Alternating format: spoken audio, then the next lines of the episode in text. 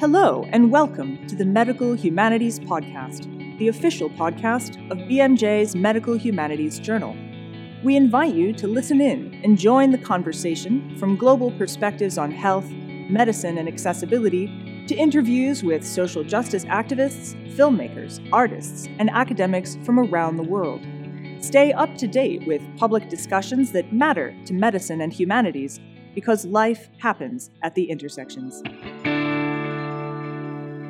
Hello, and welcome back to the Medical Humanities Podcast. This is Brandy Schillace, Editor in Chief, and today I have with me Jessica Howell, who's a professor at Texas A&M, and also Narin, who is an Associate Director of the grad program in Global Media and Cultures at Georgia Tech.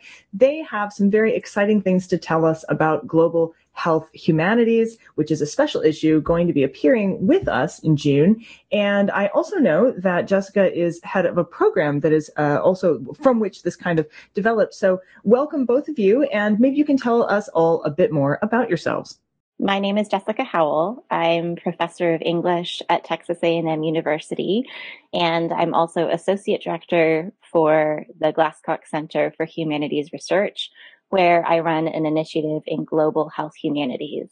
This is the essentially where the interest for this special issue grew. I've been a health humanities scholar and teacher, as well as teaching in English literature um, for a good bit of time. And um, I was noticing that there was an emerging research interest in uh, global health in the humanities.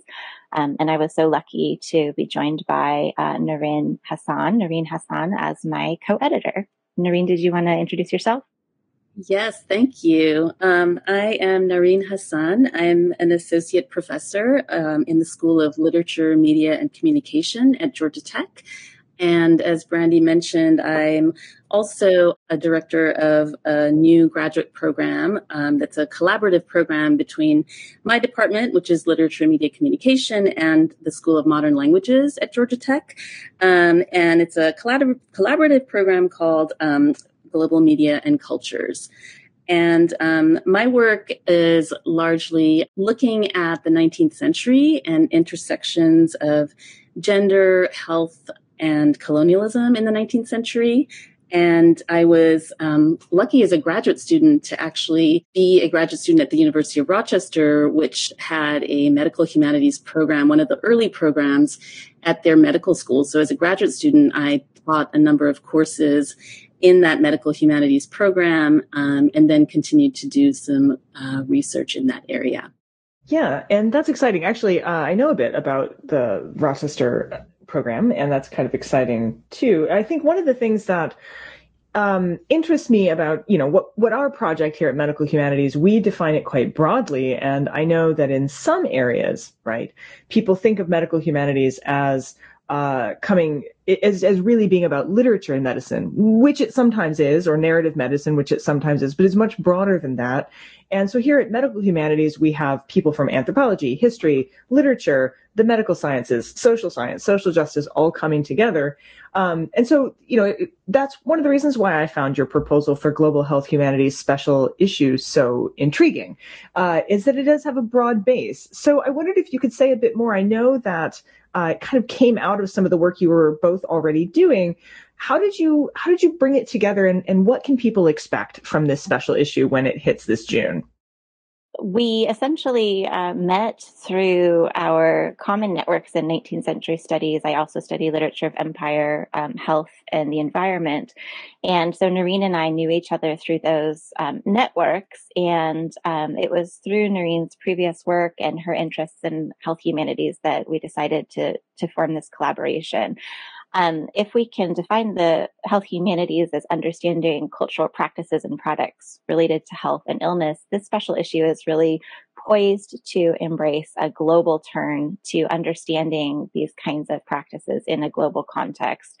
So we do think of it really broadly in terms of different forms of human expression, which of course very much include literature and literary forms, but also film and visual media, um, the history of specific terms and concepts related to global health, as well as global health humanities as a field itself and how it articulates itself in relationship to health humanities and in relationship to the history of the medical humanities as a field.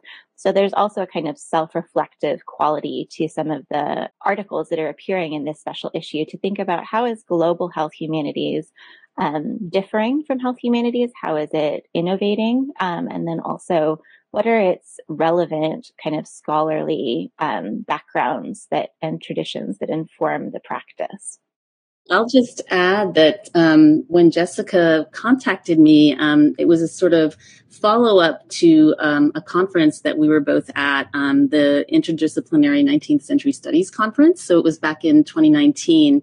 And at that conference, I had organized a roundtable on teaching race and empire in the 19th century um, that Jessica attended. And, you know, she kind of followed up after the conference. And so I just wanted to add that both of us are sort of coming from um, backgrounds that are historical and also literary and cultural. Um, but we also see in our issue and, and think it's really important to um, represent scholars from a variety of fields. So, I mean, Jessica has mentioned, um, you know, the various fields that are represented, but also scholars who are doing, you know, different kinds of work. So there's pieces that are sort of looking that are like teams, you know, working um, on on particular topics. There are single authored pieces.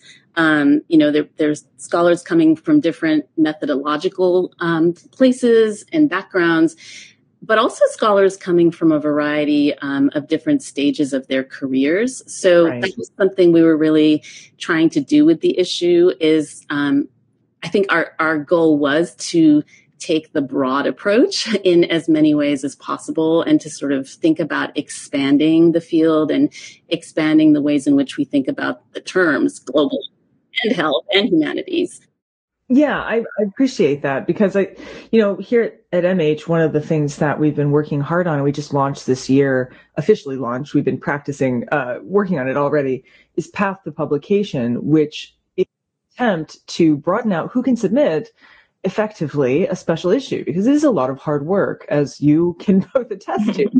um, getting published, if you are from, say, the global south and you don't have the access to opening or even reading some of the essays that we have if they're behind paywalls or you're not being asked to be part of those conversations yet you're spoken about but not necessarily heard from. And so there's a lot about publishing that is unfortunately exclusionary and we're trying to make it more inclusive. And one of the ways of doing that is uh, creating special issues that ha- allow people time and gestation and a community to surround that to help all of the articles be stronger. And so I think you guys experienced that as well. Um, I want to say it was almost what eight, almost two years um, that we worked mm-hmm. on prior to publication. Yeah, the, the inception of it was even before then, um, and and I should say before we turn to thinking about you know how it has tracked um, a very uh, a time of global upheaval and a time when global health has become of even more urgent um, interest and conversation, um, I just wanted to mention that though we have this diversity um, in in terms of both the professional development of our different authors as well as the areas that they discuss. So we have articles that are about the Dominican Republic, Africa, mm-hmm. America, mm-hmm. India, Iran, Canada, and the Mediterranean, and we have scholars that are in um, mm-hmm. universities mm-hmm. not based in uh, in America, for example, in the UK. Um, so there's that kind of representation yeah. of diversity, but there's also, I would say, a kind of cross-cutting um, aspect which we explore in our introduction that many of the articles that they come from different disciplinary and methodological backgrounds many of them engage uh, cross-cutting topics like health mm-hmm. inequity mm-hmm um, access to care in a global context, gendered health disparities, um, the legacies of colonialism in terms of kind of neo colonial health um, infrastructure, and then also human health and displacement and the refugee experience, as well as the emerging. Uh, you know, current and very urgent topic of COVID 19 and the health humanities. And so there are these cross cutting, I would say, um, inquiries and interests um, that are really what we would call um, outlining the key considerations of global health humanities and as an emerging field. Um, but then before we, I wanted to turn over to Narin to talk about how, you know, how it's been a, a long standing project, but also one that's been evolving in, in real time. Mm-hmm. Yeah, um, I tried to go back and kind of look at the timeline because it was it, it, all seems so far away now. Um, but uh, it, it, was back in um, I guess March 2019 um, that Jessica and I were both at the same conference, and she contacted me soon after, and it was around um, May 2019 that we you know started to think about um, the call and started to you know get some of that out there. So was right around um, the beginning of 2020 that we actually um, received, um, you know, the initial drafts. And then, of course, a lot of things changed, um, you know, as we hit spring 2020, um, which was a year in the project. And um, Jessica and I kept sort of feeling like the longer we were in the pandemic moment, we had to keep sort of rethinking and resituating the project itself and, you know, the kinds of questions we were trying to pose. So we went through a very long process of sort of digging through different layers of okay where are we going with this? Um, how can we look at you know the global and the local in this moment? Um, how can we think about you know the different clusters and sections that we have? How are they changing? So when we initially thought about the project, um, you know, issues of migration and um, the refugee question. There was sort of a, a core section um, that was focused on that. And then we realized, you know, we really needed to address the pandemic. And so we, you know, we went through a lot of different processes of, you know, how do we add sections to this? Um, how do we reframe, you know, what we actually have? And along the way, I mean, another thing that sort of went on over the course of the last three years is we were also addressing our own um, you know, experience of isolation, um, you know, all of the sort of disruptions mm-hmm. of 2020. Um, we were dealing with a lot of that from our contributors. Um, we really had to change the way that we were working and thinking. Um, we were dealing with our own sort of you know, stress around, um, you know, aging parents, health issues. So there were, there were a lot of ways that this sort of personal, you know, kind of just jumped in and that the moment really impacted, um, where the project was going. And, um, it really has felt like a whole sort of process of layering this the word that keeps coming in building and then, you know, reshaping, um, that has happened in, in the last three years it's really interesting. I, I've been working with and talking to Stuart Murray, who's also on the board of medical humanity, uh, editorial board of medical humanities, and they're working on a project right now with the Wellcome, and we are trying to help track it in real time uh, through podcasts to say like because projects evolve, and so it's interesting. We've we've just done that,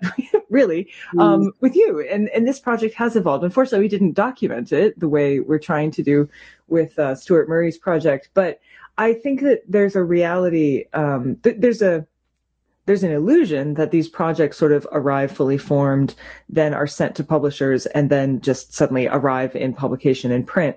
When in fact, there's so much shaping that goes on uh, from my end as a as an editor, but also from the guest editors before the papers get to me. And then again through the revision processes, through uh, through the helpful comments of people who are readers and, and engage with the work and that continues to go on because the blog is open for people to respond to the special issue after it publishes. So I think, you know, hopefully we are we are seeing the end of the imaginary um, sort of ivory tower fully formed idea springing from the forehead of Zeus, and it's much more of a collaborative and communal process. Yeah, and I think that in fact we, in the introduction, as well as in, as you say, the process of revision with all of the contributors, we tried to make this self reflective, evolving process of scholarship actually the topic. Um, so rather than trying to um, gloss it over, but instead we realized that health humanities scholarship can really embrace that self reflexivity of saying, um, how do I think about autonomy differently? How do I think of vulnerability differently? How do I think of global interconnection differently? Um, so, in fact, in one of the series of revisions, when we gave feedback to the authors, if their essays were not about COVID 19 explicitly, but they mentioned the pandemic as a emerging context to their work, we asked them to actually kind of deepen that inquiry and say, what is my positionality in relationship um, to the pandemic? Um, what do I bring to my consideration of this emerging crisis? And so, um, and just as you say in the introduction, we actually reflect back, Narin and I do, on the, the different changes that the issue has undergone. So I think that one of the really promising um, potentialities within health humanities research is to, and, and COVID 19 has brought this into really stark relief, is to make the process of um, self reflection and embodiment um, actually the topic of scholarship, uh, not just the background. Absolutely. I think it's it's a process of showing your work really. Mm-hmm. Um, and that is something if I if I may say, and I think your issue is emblematic of this, or at least representative of this, that that illusion, that sense of um, fully formed project, is also one that carries with it a lot of white Western and often masculine baggage. Um, there's uh, there used to be a kind of academic expectation that you didn't show these things they were considered weaknesses instead of diversity the diversity mm-hmm. was considered a weakness instead of a strength that um, there was a, a point at which you would never you know, bring your, oh, well, you're ill, you don't talk about that, or you have sick parents, you don't talk about that. And I am 100% against like us laying that to rest because we are human beings, we are a community. Mm-hmm. Um, pretending that we don't have these struggles is, uh, is deeply injurious, especially to, I think, early career scholars who, um, feel like they have to somehow fall in line or, or ape this kind of behavior. And so it's really, powerful. And I, again, I think you're right. I think COVID is, has driven this home even further for us to realize, yeah, you know, we are wearing shorts under the table on that Zoom call. you know, we, it, it, like, it's just, it's just a thing. We're living beings. Mm-hmm. Yeah, absolutely. And coping with loss and also acknowledging, uh, you know, people's relative positions of privilege when that exists, right? That, that our yeah. stressors are different than the stressors that some of our colleagues uh, across the globe are dealing with. Um, so all of that opportunity and, and responsibility really, I think, is brought to light by the topic of global health and the humanities. Yeah, I'll just add that I, I feel like that is what um, has made you know the project sort of deeper, and in terms of just sort of thinking about process, this was a, an amazing collaborative experience for me mm-hmm. because um, Jessica and I don't know each other that well, like just from, you know, seeing each other at conferences and had never collaborated before. Um, but, you know, once we were in 2020 and sort of going through the bulk of this project in the last two years, we did so much through Zoom. I mean, we, we, we became so good at that, right? Um, um, and our meetings became, you know, a really great space um, of connection, but also like we did a lot of writing while on Zoom, you know, so the process itself um, was unfolding, you know, during the pandemic and we were able to use, you know, Google Docs and Zoom and all of these other forums to, you know, continue with the project. But those spaces also became spaces for us to be more open with each other um, about you know who we are as human beings how we are mm-hmm. givers how mm-hmm. we are giving in many different ways and how you know the stresses of the moment are really bringing that to the core so um, you know as much as this is clearly you know it's an academic project we're working with a group of you know scholars there's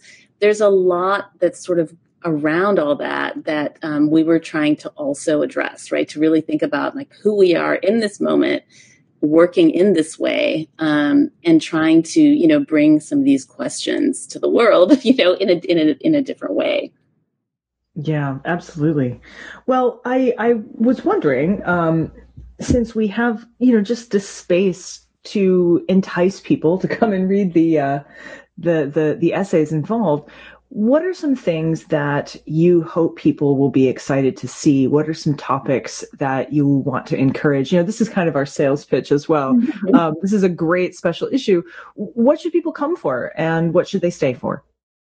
Well, we can maybe take turns. Narin, I can talk about there's there's um, several different clusters, and so we can talk about the the highlights from each. And I'll just start off by saying that um, the first cluster we have of essays is titled Nation, Biopolitics, and Narrative, and thinks about the biopolitical links between global health and colonial history, specifically by focusing on reading literary text and film. So we have an opening essay by Sandhya Shetty thinking about um, Katherine Mayo's Mother India in terms of global health and security. Um, and she does a really careful, close reading of that novel, in particular, thinking about Indian bodies and spaces. Um, and then we have, uh, continuing with the focus on India and representation, we have Meenakshi Shihari's essay, which thinks about uh, narrative arcs of organ transplantation within literature um, and film. So we start out by thinking about how, as Narin mentioned before, you can bridge kind of local and global considerations by thinking about a particular representations of a particular place, which is India in terms of both written and visual texts. Our second um, section is on women's health in global context. Um, and in that section, um, we have uh, an essay by Anna Kemble, um, which looks at um, American Indian birth experiences and speculative fiction. And then we have a, a piece by Anna Toupetz and a whole team of researchers um, who uh, are working on um, looking at female scarf injuries in Bangladesh. Um, and so those two um, pieces are taking really different approaches. One is more of um, sort of gender studies, literary studies, scholarship. Um, the other one is a little bit more anthropological and um, is sort of a, a more practice based um, sort of project. We wanted to make sure to have a section that was dedicated to um, where some of the key terms and concepts related to global health and the humanities um, have come from, what are their legacies. Um, and so we have an article by Marie Webel on the history of the concept of neglected tropical diseases. Um, so she thinks about how, within a historical framework, this term of neglected tropical diseases has arisen through history and how it relates to public health institution and discourse. Um, Brenda Wilson um, further then thinks about how in Kenya, um, again, in a more applied setting, in this case, how language elitism affects maternal health outcomes in Kenya.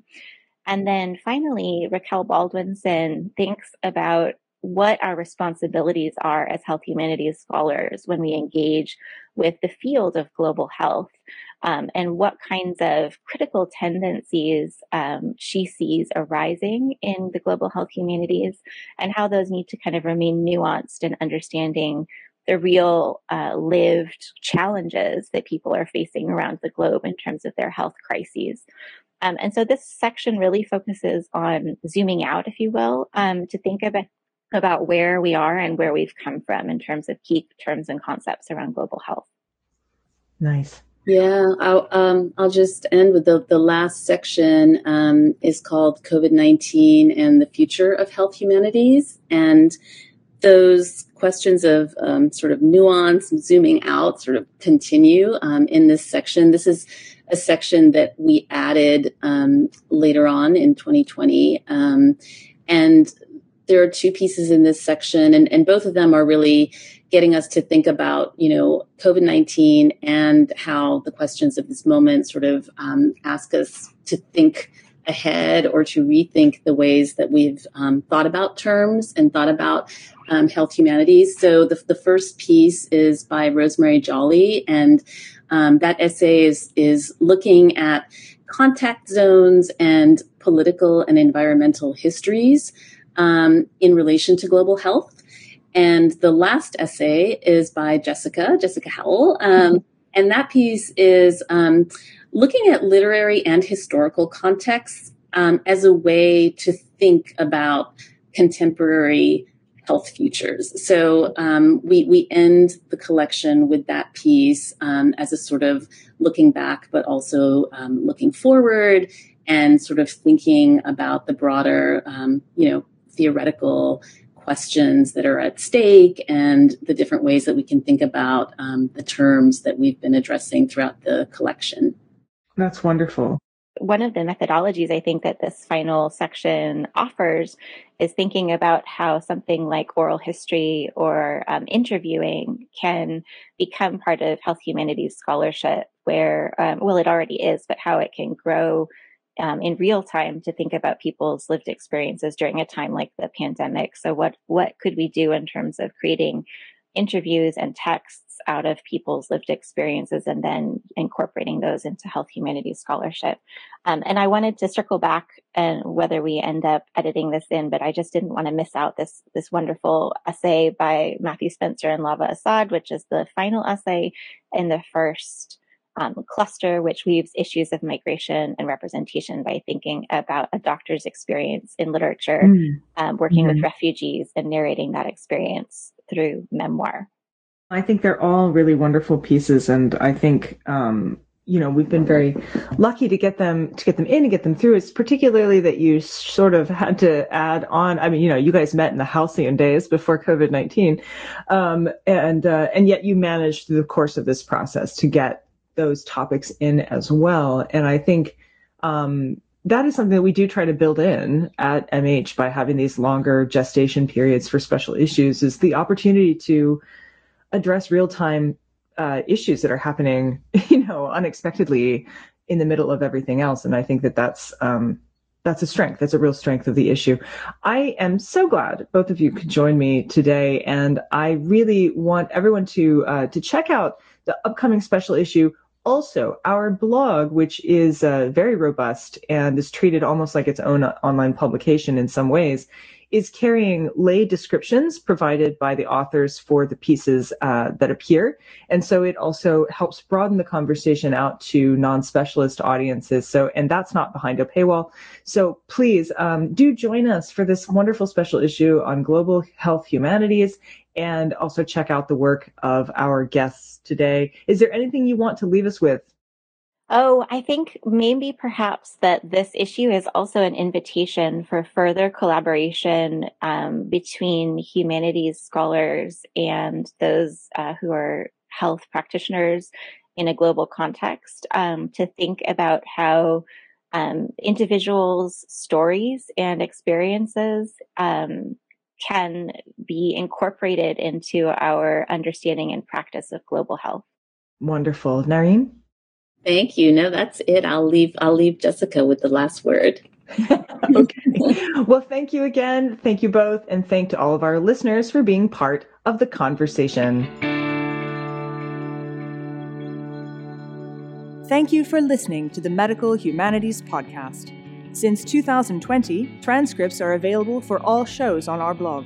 Stay in touch by reading the journal and blog online. Just follow the links in the episode description. We are also on Twitter as medhums underscore BMJ.